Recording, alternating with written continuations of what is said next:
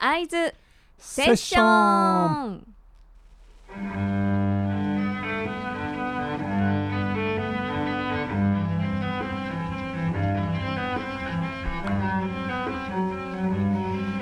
さてここからは会津セッションの時間です。昨年春に北大路に誕生しました未来創造型まちづくりコンセプチュアルビルアイビルディング。そのオーナーでいらっしゃる石田さんと一緒にアイビルディングにつながる素敵な方々をお招きしながら今日もトークセッションをしていきます。改めまして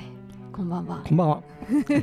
石田さんよろしくお願いします、はい、よろしくお願いしますはい、自己紹介すみません。えー、アイビルディングの、えー、オーナーであり株式会社鉄アイガットサロン代表の石田です。よろしくお願いします。よろしくお願いします。そしてラジオミックス京都パーソナリティの木村ひろみがこのコーナーをご一緒させていただきます。はい、よろしくお願いします。はい、さて今日ね、はい、はい、素敵なゲスト。素敵な方にお越しいただいているということで、はい、早速ご紹介をお願いいたします、はい、えー、今日は、えー、京都市交響楽団のバイオリニストである木下、えー、智子さんをお呼びしております。どうぞよろしくお願いします。よろしくお願いします。通称チコさん。そうですね。はい、ね、知るに子供と書いて、とも子さんでありチコさんであるということなんですね。はい。はい、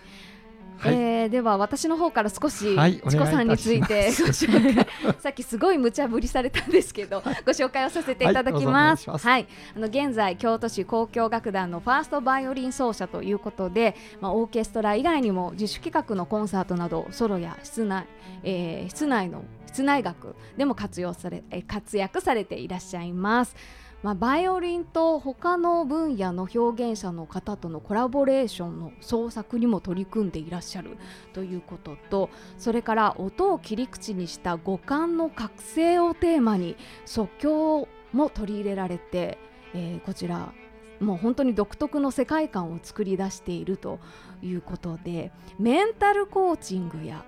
えーエリクソン・ヒプノというちょっと私もなかなか聞き慣れない言葉なんですけれども、ね、こちらを、まあ、セラピーの一種ということですね。ね。を学んでですね、音楽がより人の奥深くに届くような精神的な視点からのアプローチも取り入れられているということで。プロフィールお伺いしております。はい、はい、ちょっとささささと言ってしまったので、えー、これをもとにですね、ちょっともっと掘り下げていきたいな、チコ、さんを知っていきたいと思っております。はい、はい、まずはあの協協の、えー、メンバーでまずはいらっしゃるので、はい、協協のよもやま話といいますか、思い出とかですね、印象に残るお話をお聞かせていただきたいんですが。そうですね。なんかこう演奏の思い出っていうよりも、なんかのこう自分が入った時のこととか、あのもう本当に教教がもうあの、うん、20代がもうほぼいないっていう頃に当時に入って、周りがおじさんばかり。みんなすごくもうニコニコしてたあの優しそうなおじさんたちなんですけども名前は覚えられないわ。あもうなんかどうしようみたいな感じで毎日すごく緊張して過ごしてたのを覚えてます。えー、えもうこの教教で演奏されるようになったのはどういう流れでというかもう大学卒業。そうですね。私は大学卒業して、はい、あすぐもうあのちょっといろいろあって実家の方に帰って、はい、まあ、どうしようかなって言った思ってた時にオーディションがあって、はい、あじゃあ受けてみようっていうのでもうすぐもうほぼすぐですね。受けて、ね、たまたま入れていただいてって感じです。じゃあもう新卒からずっと今に至るっていうこと、そうですね。なりますかね。なんか会社員の考え方としては。そうですね。そうですね。そうですね。だいぶベテランの。ベテラン。そうもうファーストバイオリンの中ではもう一番二番みたいな感じです。わあすごいですね。すごいキャリアを。東京は今やすごいオーケストラにねなりましたしね。そうですよね。いろんな歴史を垣間見られてるとは思うんですけども。そうですね。もうあの管楽器ももうガラッとメンバーが変わって、もう本当にもうもう世界に通用するオ、ケ。いや本当そうですよね。ねここ最近は京都の、ね、コンサートはもういつもいっぱいでね、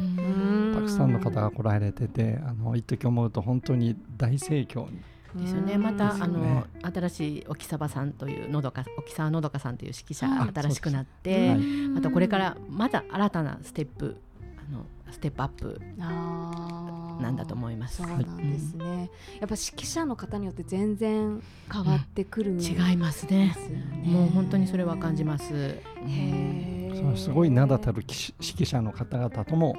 共演をはあ、そうですね。来られてますよね。そうですね。いろんないろんな素晴らしい方もいらっしゃいますし、あのまあ覚えてるのはヨーヨーマ指揮者じゃないですけど、はい、ヨーヨーマがもうもう何十年も前ですけど、はい、来られて世界的に有名なチェリストのヨーヨーマ、まあ、その時のことをいまだにもうすごくよく覚えてて、もうすごくフレンドリーな方で、で練習もなんかあのもうなんか和気あいあいとあのもう指揮者置いといて、もうあのリードをしてくれるみたいな、もうもういっぺんにもファンになってしまいました。すごいですね。やっそれだけ魅力がある方、そうですね。世界的にはい、そうですよね。はい。そうですか。まあそんなあの木下千子さんがされているバイオリンなんですけれども、実際このバイオリンとの出会いっていうのはどういった形で？バイオリンは、えー、そうですね。あの私は昔あのオルガンがやりたいってあのうちの母親にその頃なんかのエレクトーンとか、はい、そういうのが流行っていて言ってたんですけどうちの母親はなんかパイプオルガンって思ったらしくてそんなの無理だわって思った時に なぜかのうちの母がお嫁に来た時に、はい、あの実家から子供用のバイオリンを持ってきてたんですね。であよしバイオリンをやらせようっていうそこから始まったんですけどすごいもうじゃあ家にバイオリンがあったからっていう感じですね。ですよね。すごい。うちの母親はピアノを教えてたんで、ああのその影響もちょっとはあるんですけど。へえ、じゃあ一緒にこう演奏したりとか。そうですね。ちっちゃい頃は発表会で一緒に。そうなんですね。石田さんからは何かお聞きになりたいこととか。もうねあのー、本当にいろんなことをされてこられてると思います。今取り組んでいることをお聞きしたいですね。今取り組んでいること。はい。ああ今取り組んでいること。そうですね。あのー、まあ自主企画っていうかこう、まあ自分の演奏会、はい、まあ、自分の演奏会っていうとなんかあのいろんな方がやられてるんですけども、えー、もう今や、まあ、あの教協での演奏も長いっていうことは、まあ、年齢もねだんだんこう、はい、重ねてきて、はい、あのまあ、自分にできることは何かなと思った時にやっぱりこの何か心に届く、うん、そう音楽を通して何かを思い出してこう楽しくこれからも生きていこうって思えるような、そん。な時間や空間コンサートができたらなと思っていて、はい、まあ、そういうコンサートをあの企画したりとか、まあ、それのつながりでこういろんな人のとのコラボレーションを、はいはい、あのやったりとかしております。あのプロフィールでも少しご紹介をさせていただいたんですけれども、うん、多分野の表現者の方とコラボレーションというのはどういった方々になるんですか、例えば。一番最初はあの書道の方と一緒に書道？やて、まあ、その時はこう、まあ、既成の音楽、まあ、普通のクラシックを弾いて、はい、でそれに合わせ合わせてというかその間にこう書いてもらうっていうようなことをやったりとかだったんですけど、はい、最近はこうちょっとあのもうちょっとこう自由にやろうと思って、はい、あのこう即興で百人一首を書いてる間にこのイメージを共有して即興で演奏するとか、なんかそんなこともやったりとかしています。すごい。あの私ちょっと、あの木下さんのウェブサイトをあの拝見させていただいてあの音玉というサウンドスピリットっていうのでね、はいはいもうあなたのために音を奏でますみたいな。見られてしまいました。ページがありまして、はい、これはもうその一人一人にお願いしたら。はい。あももちろん。音楽あの、はい、バイオリンを奏でてください、はい、あのちょっとお話しさせていただいて、うん、その感じたものをそのままこう即興で演奏するへえうわすごい。贅沢ですよね。感じなんですけど、はい、何でしょうって感じですね。なんか怪しい。えー、いや いやいやいやちょっとねど自分が話した後にそれを受けてのどんな音楽メロディーができてくるのかがすごい興味あるんですけど。そうですね。ねぜひじゃあはい。いつか。はいそうですか。ちょっとまああのお聞きしたいなと思ってるんですけれども、あのまあそういういろんな方々とのコラボレーションとかしていく中で、なんか今後やってみたいこととか目指しているものみたいなっていうのはあったりするんですか？えーと、あの石田さんのあいがあいがとサロンでもあの、はい、ジャズとか、はい、ねあの、うん、お勉強をなんかそれもちょっとあの即興のヒントになるんじゃないかなと思ってやらせてもらったりとか、はい、そうですねしてますけど、そうですね。あのー、えっ、ー、と今年の春に、あのー、ライブペインティングと一緒に、こうピアノとバイオリンで演奏したりとかもしていまして、えー、なんかでまた来年もそれをちょっと考えてるんですけどもそういったもっといろんな世界の人たちと演奏と表現一緒にやったりとか、はいはい、まあ、それとそうですね。いろ、まあ、自分に対してのいろいろちょっとチャレンジもあの続けていきたいなと思ってます。なるほど、うん、まあ、ただこう音を奏でるというよりは人の心の奥に届くようなあそうですね。どっちかっていうと。寄り添ってかつこう、うん。うん、後押しをするような、まあ、種まきというかこうなんかそんな感じですかね。それはオーケストラでねずっと長年演奏されてきて、はい、もういろんな曲をもう何度も何度も演奏してきた上で今ねそこの境地に達してきてこうね、行かれると。ですねなんかこうオーケストラの中で弾いていても、うん、あのこうあ自分の音って何なんだろう？オーケストラの中で弾いてるとどうしてもこうこう、ま、みんなが集まって一つの、うん、曲を作るっていう感じなんで、そんな時にこうあ自分の音ってっていうこうちょっと探してた時期があってその頃にこうメンタルコーチングっていうのに出会って、はいはい、でよくよくこう自分を見つめていく中でなんかそういうふうにそんな思いが芽生えてきたみたいな感じです。音楽をすごい深い深いところ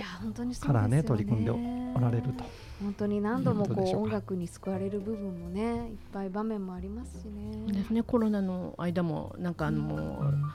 そうなんですよ。なんかのこうアプリとかでこう2人1人でデュエットができますよみたいなアプリがあって、はい、それでなんかこうフェイスブックにこう簡単なロンドンデリーとかそういうのを載せてたらもうすごく喜んでくださるんですよね。なんかもっと作ってって言って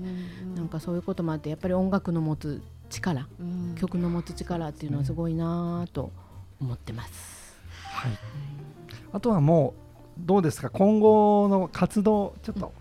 そうですね。近々の活動も。最後に教えてい。ただきたいなと思います。近々と言いますと、来週に、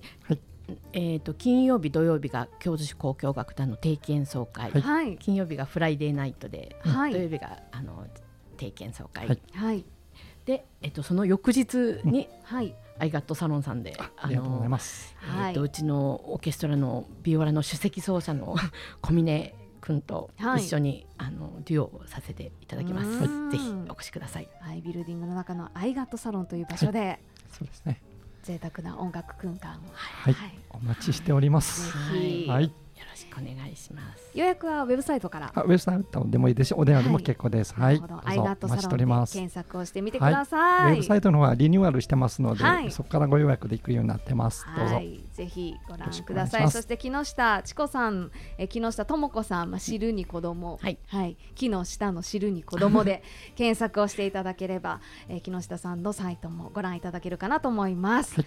では最後にはい、最後に、えー、今日は、えー、CD をご用意いただいたということで、はい、最後にその、えー、CD の中の曲のご説明をお願いします。ね、CD のあの表紙もすごく素敵なんです,、ね、ですよね。えー、っとコロナがの間にその先あのお話しさせてもらった、はい、あのようにあの曲の力、はい、音楽の力っていうのがあるなと思うのでこう商品を集めて「うん、Songs of Love」という CD を作りました。はい、はい、でその中からその中から、うん、そして